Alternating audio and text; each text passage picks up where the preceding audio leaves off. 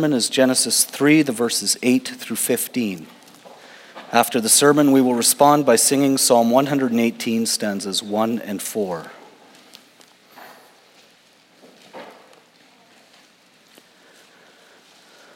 So our text, Genesis 3, beginning at verse 8. Then the man and his wife heard the sound of the Lord God as he was walking in the garden in the cool of the day, and they hid from the Lord God among the trees of the garden. But the Lord God called to the man, "Where are you?" He answered, "I heard you in the garden, and I was afraid because I was naked, so I hid." And he said, "Who told you that you were naked? Have you eaten from the tree that I commanded you not to eat from?" The man said, "The woman you put here with me, she gave me some fruit from the tree, and I ate it." Then the Lord God said to the woman, "What is this you have done?" The woman said, "The serpent deceived me, and I ate." So the Lord God said to the serpent, "Because you have done this, cursed are you above all the livestock and all the wild animals. You will crawl on your belly, and you will eat dust all the days of your life. And I will put enmity between you and the woman, and between your offspring and hers. He will crush your head, and you will strike his heel."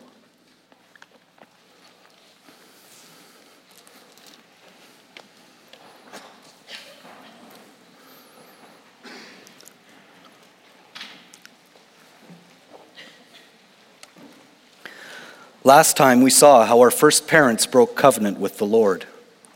It was not a pretty scene. With full understanding and a wholehearted willingness, Eve and then Adam chose to believe the word of the devil over against the word of the Lord. They chose to break covenant with God and establish covenant with Satan. Adam and Eve sold their souls to the devil for the illusion that they could be as wise as God. And our text today describes the aftermath of that diabolical decision. What sort of consequences will there be from breaking God's covenant? What could man expect? I proclaim to you this word of God. The Lord renews the broken covenant. We see total depravity, total grace, and total victory.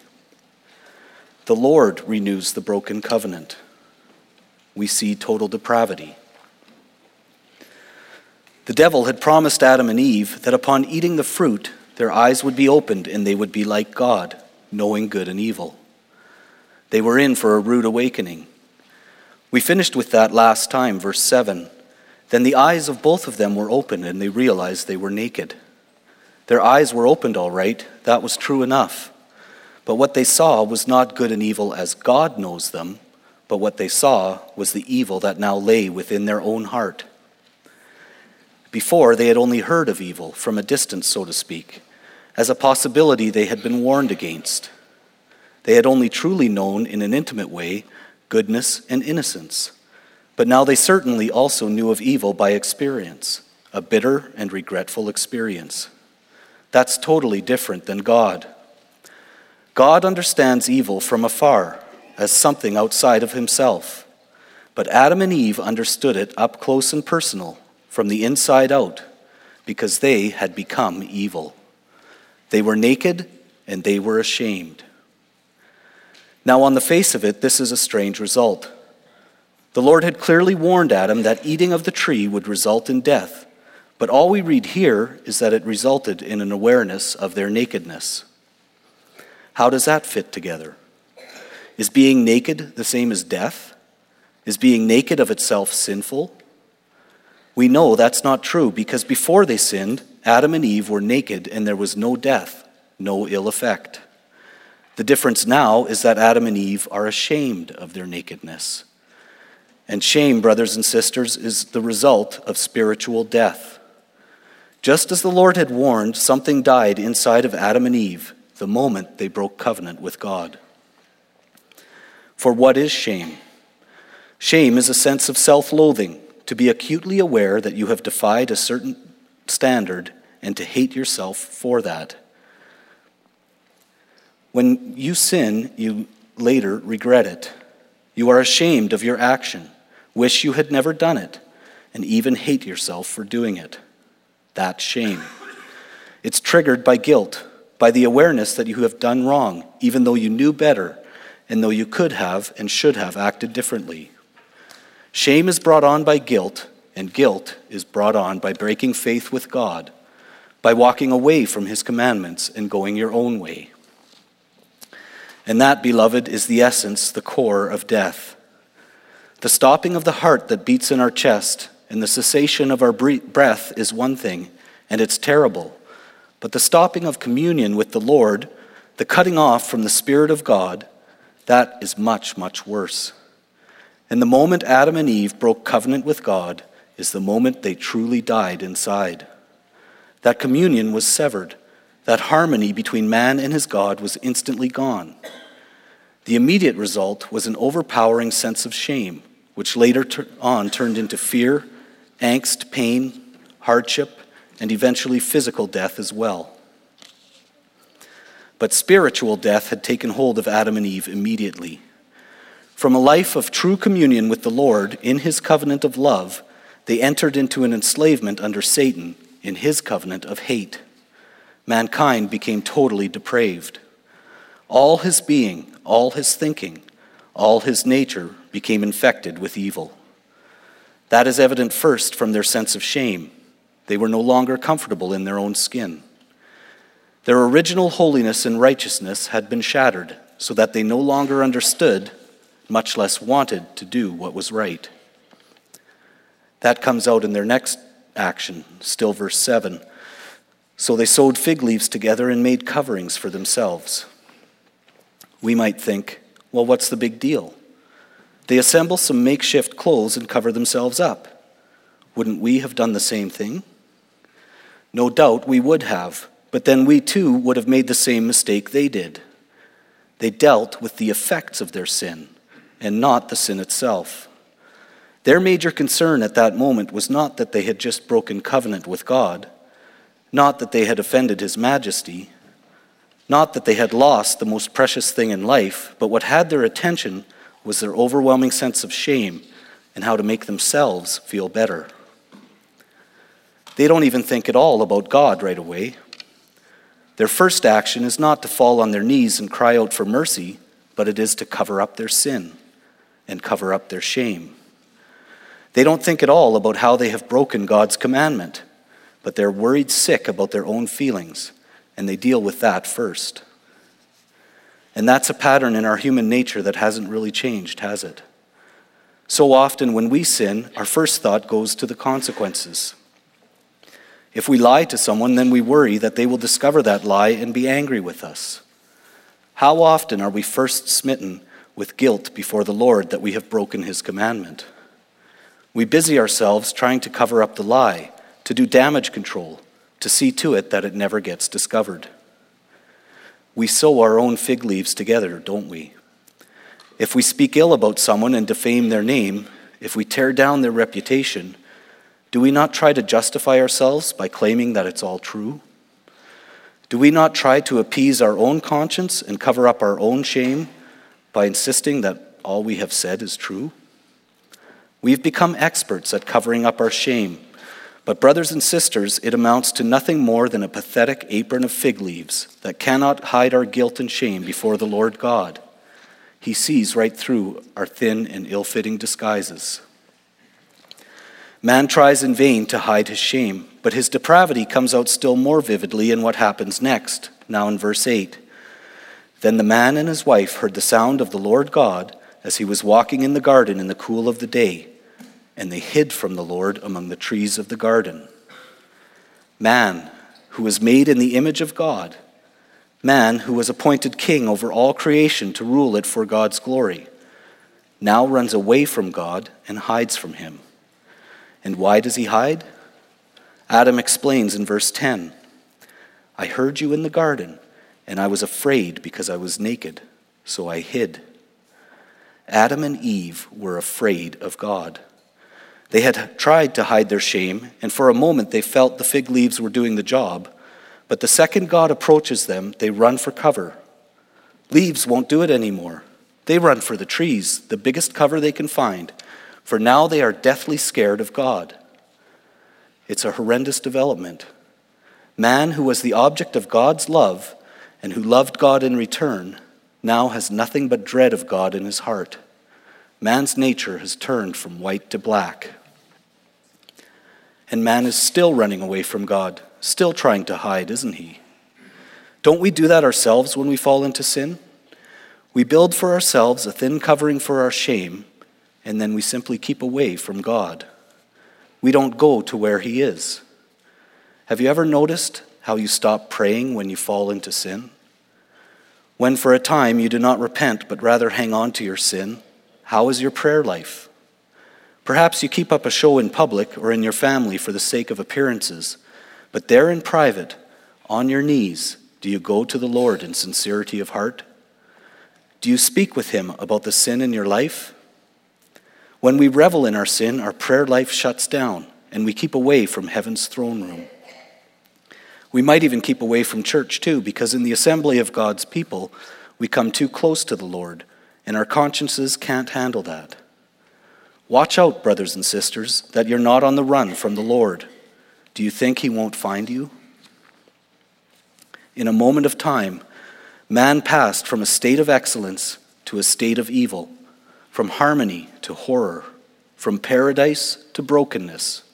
There is no good left in man. Adam and Eve can't stand to be in God's presence, and they also show hatred for each other. Did you notice the blame shifting going on?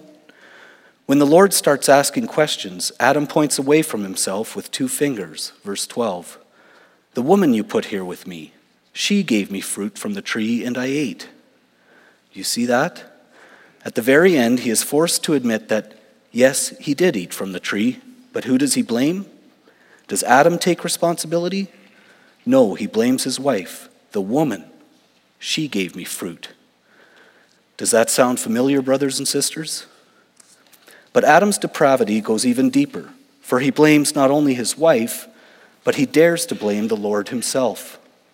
The woman you put here with me. Do you see the audacity of sin? The brazenness of our fallen human nature? Not only does Adam point the finger at another human being, but he brashly blames God for his own sin. Brothers and sisters, we have here a picture of an unrepentant, ice-cold, self-righteous heart. And we can all relate, can't we? The woman is no better than the man, for she will shortly do the same thing in blaming the snake. But does anyone fall on his knees and take the blame? We all by nature know exactly how to pass the buck, don't we? Sometimes we fool ourselves into thinking that admitting our sin is the same as repentance, but the two are not identical. Adam and Eve both admitted their sin, but they found the fault in someone else. There was no change in their heart, no turn in the direction of their life. How different was the response of Job later on? Job, who had less privileges than Adam and Eve in paradise did, who suffered a tremendous amount more than they did, but did not break covenant like Adam and Eve did. Nevertheless, when he is approached by the Lord to give account of his actions, gives this truly meek reply, Job 40, verse 4. I am unworthy. How can I reply to you? I put my hand over my mouth. And when the Lord goes on to remind Job of God's righteousness and inscrutable wisdom, then Job humbles himself still further. Chapter 42, verse 3. Surely I spoke of things I did not understand, things too wonderful for me. Therefore I despise myself and repent in dust and ashes. That, brothers and sisters, is repentance. All fingers are withdrawn from others. We don't point to our wife or husband. We don't point to our friends. We don't point to the office bearers or anyone else, but we say to the Lord, I have done wrong, and I am fully to blame. I despise myself and repent in dust and ashes. And if you can't say that, then understand, beloved, that you have not repented and you are still living in broken covenant with God. Man's situation is dark and dreary. There is no good left in man. Nothing which desires to please God, nothing which can please God. Man doesn't even want to go to God, but runs away in fear. Our total depravity can only be overcome by God's total grace.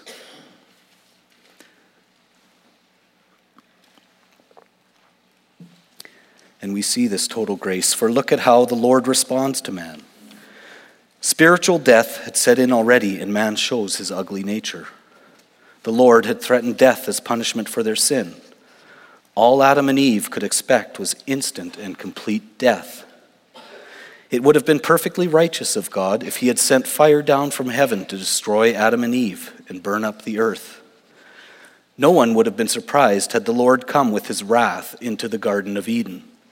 Why do you think Adam and Eve were so afraid? They knew their guilt, they knew the punishment, and they knew God does not lie or go back on his word, so death and destruction must await them. But we don't read about fire, and we don't read about consuming wrath. Instead, we are surprised to read that the Lord comes walking into the garden just like he always used to. And even when Adam and Eve hide, then the Lord does not lash out in anger as expected. But verse 9, the Lord God called to the man, "Where are you?" The first word is not a word of judgment, but a word of grace. "Adam, my son, where are you?" For we must understand that the Lord said these words not for his benefit, but for Adam's. The Lord was not on a quest for information. He knew exactly which tree Adam was hiding behind. Nothing is hidden from God, but now God in his mercy reaches out to Adam. Though Adam and Eve had rebelled and broken covenant, though they had separated themselves from his love, though they wanted to be wiser than God, though they had hated the Lord and loved Satan, and even now were cowering in the bushes in dread of their Creator, even still the Lord calls out to them, "Where are you? Come out from there. Come into my presence. I want to speak with you." Isn't that amazing, brothers and sisters? Man wants nothing to do with God and has thrown himself into the clutches of death, but God still comes looking for man and brings him back into the reaches of life. "Come, talk to me, Adam." That's how the Lord works, through grace that is abounding, through grace that blows your mind away. Though we hate him by nature, he still comes to you and me and still calls after us. If it were up to us, we'd be out there with the world, gnashing our teeth at God from the bushes. But because of his mighty grace, we are gathered here today as his children.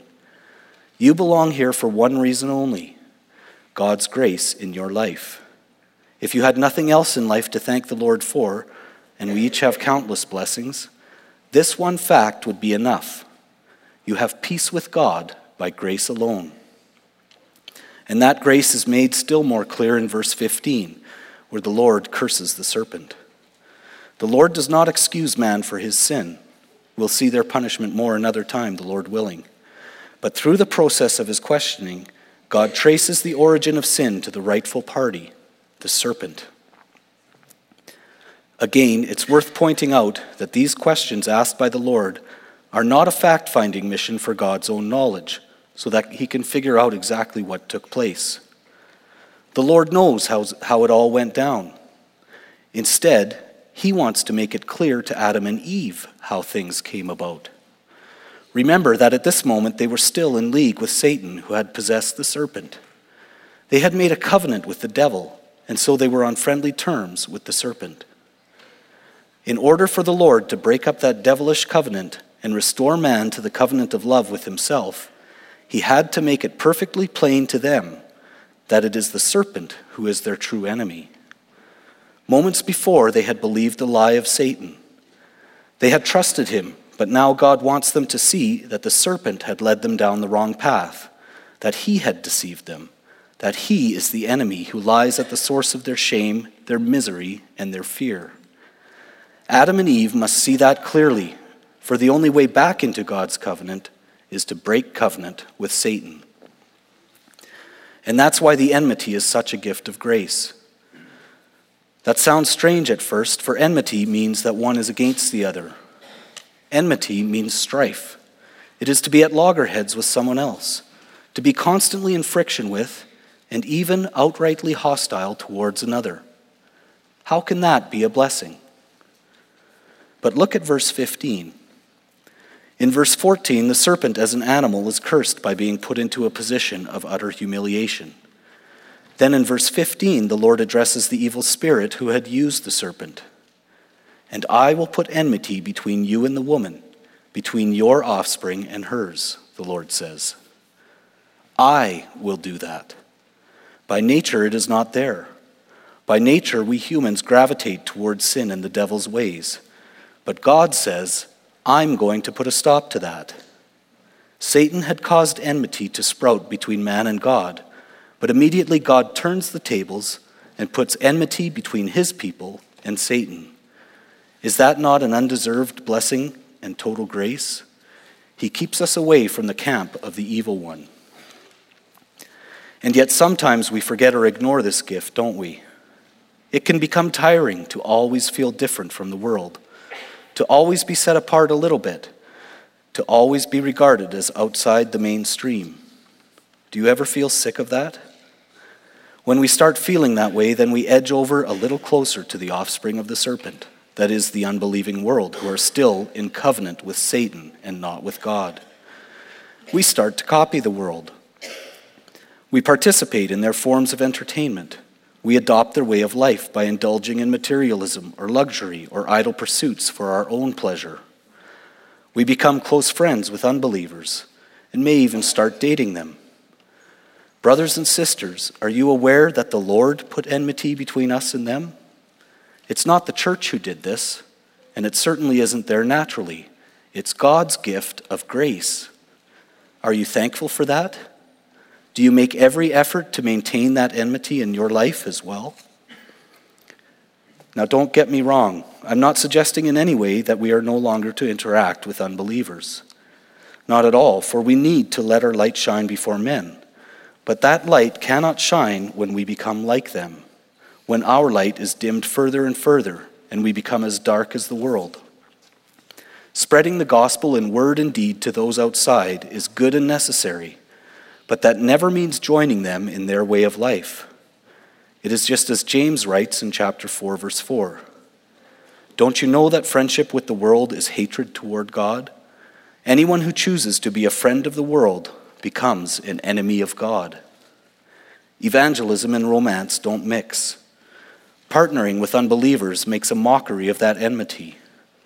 Are you mindful of that enmity, and are you thankful for it? Do you know what it does? It keeps us from slipping back into league with Satan, back into his demonic covenant. We've been there once. Let's never go back. And we can't afford to be there, for the devil and his offspring will be crushed in the Lord's total victory.